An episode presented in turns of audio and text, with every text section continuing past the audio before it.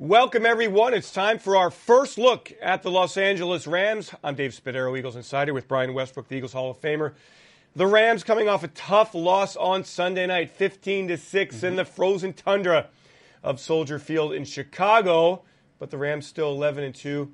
A formidable team, Brian. Yes. We got a taste of them last year mm-hmm. as they put that whole thing together, and a defense that last week in Arlington, Texas, the Eagles just getting all sorts of trouble from the Dallas Cowboys face an even more complete and explosive offense yeah. in the LA Rams. Well, this is what you're going to see. Jared Goff has been throwing the ball all over the place, doing a great job of that. He has a couple receivers and Brandin Cooks as well as Robert Woods that make plays all across the field. Fast, good route runners, can catch the football really well. And then when you look at it, I think the engine that makes that offense go is Todd Gurley. His ability to run the football inside, outside, be able to catch the ball out of the backfield. He's one of the best running backs, if not the best running back in the league.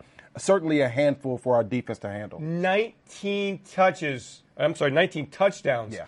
for Todd Gurley. 15 on the ground, four in the air. I mean, this guy's, we, we have seen Ezekiel Elliott. Mm-hmm. We have seen Saquon Barkley. We've seen Adrian Peterson.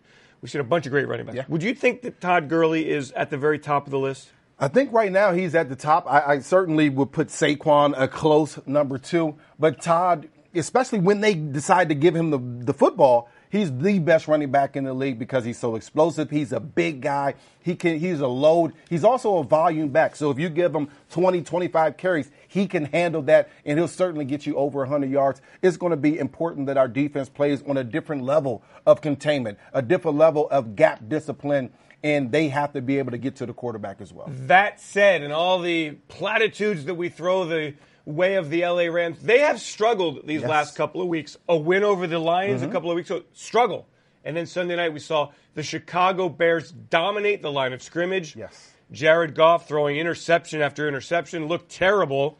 You wonder if maybe they're in a little bit of a rut and the Eagles can kind of catch them. This is what you've seen from this Rams team that you can get after their quarterback, that you can beat their their offensive line, that you can get and pressure him into making bad throws. And that's what this defense is built on. They're built on trying to get after the quarterback, allowing the front four to penetrate and, and make it hard for a, a, quarterback to be comfortable in the pocket. That kind of plays right into our hands. It's a big question for us. Can our secondary hold up? That's been a question for us for uh, almost the entire season. Big question this week as well. Yeah, and then on the other side of the ball, the Eagles offense, which has just not been able to – reach the heights that it ro- yeah. reached in 2017. Plays a Rams defense that is absolutely devastating at the mm-hmm. line of scrimmage, led by defensive tackle Aaron Donald, 16 and a half sacks, leading contender for the NFL's Defensive Player of the Year. The Eagles' interior with Donald and Ndamukong Suh, yeah. the edge pass rush from the mm-hmm. Rams. This is a huge challenge for the Eagles front. Best D line that we're going to play all season long. The guys inside, guard, center, guard. They have to have the best game of their season this week. They have to be able to protect Carson Wentz right in front of them. They're going to get pressure with Aaron Donald. That's what they would like to do right in the quarterback space. We have to have a game plan for that early on. That means the block, the backs, the running backs have to step up and, and block as well. They have to be a part of it. We can't allow their defensive line to dominate us in the trenches. And somehow the Eagles have to get points in the passing game against a pretty good secondary with yes. Marcus Peters, Aqib Talib. Mm-hmm. I mean, the Rams have – loaded up kind of a dream team kind of roster. Yes. And they've paid off for them with an 11 and 2 record. They've been playing very well, um, but they're vulnerable. They have uh, opportunity. We have opportunities to take advantage of this defense. There are some holes in this defense. People have run the ball successfully against this defense. People have passed in front of these guys as well. And so there are some opportunities for us, but we have to play crisp football. We have to go out there and start early and get in rhythm offensively, something that we haven't done in a couple weeks. It truly is a must-win game for the Eagles. Eight and eight get you in the playoffs. It'll be tough. We have to have a lot of things go our way. I think we have to try to find a rhythm. If we can find a rhythm, let's not worry about the, the schedule. Let's not worry about getting into the playoffs. Let's worry about winning one game at a time and finding a rhythm for us offensively and defensively. And the quarterbacks will be linked forever. Jared Goff, the number one pick in mm-hmm. 2016. Carson Wentz, the number two pick in 2016. Yeah. After the rookie year, we all would have said, hey, Carson Wentz is head and shoulders above Jared Goff.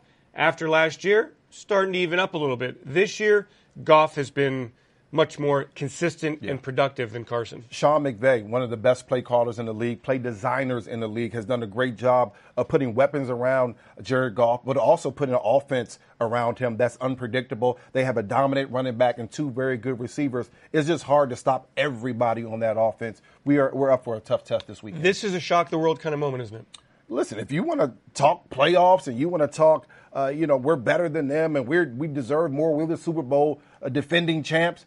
Now it's time to put your money where your mouth is. Now it's time to go out against the best team in the NFC and show everybody what you truly are, not what you showed in the last couple. I would say that the New Orleans Saints might have something to say about that.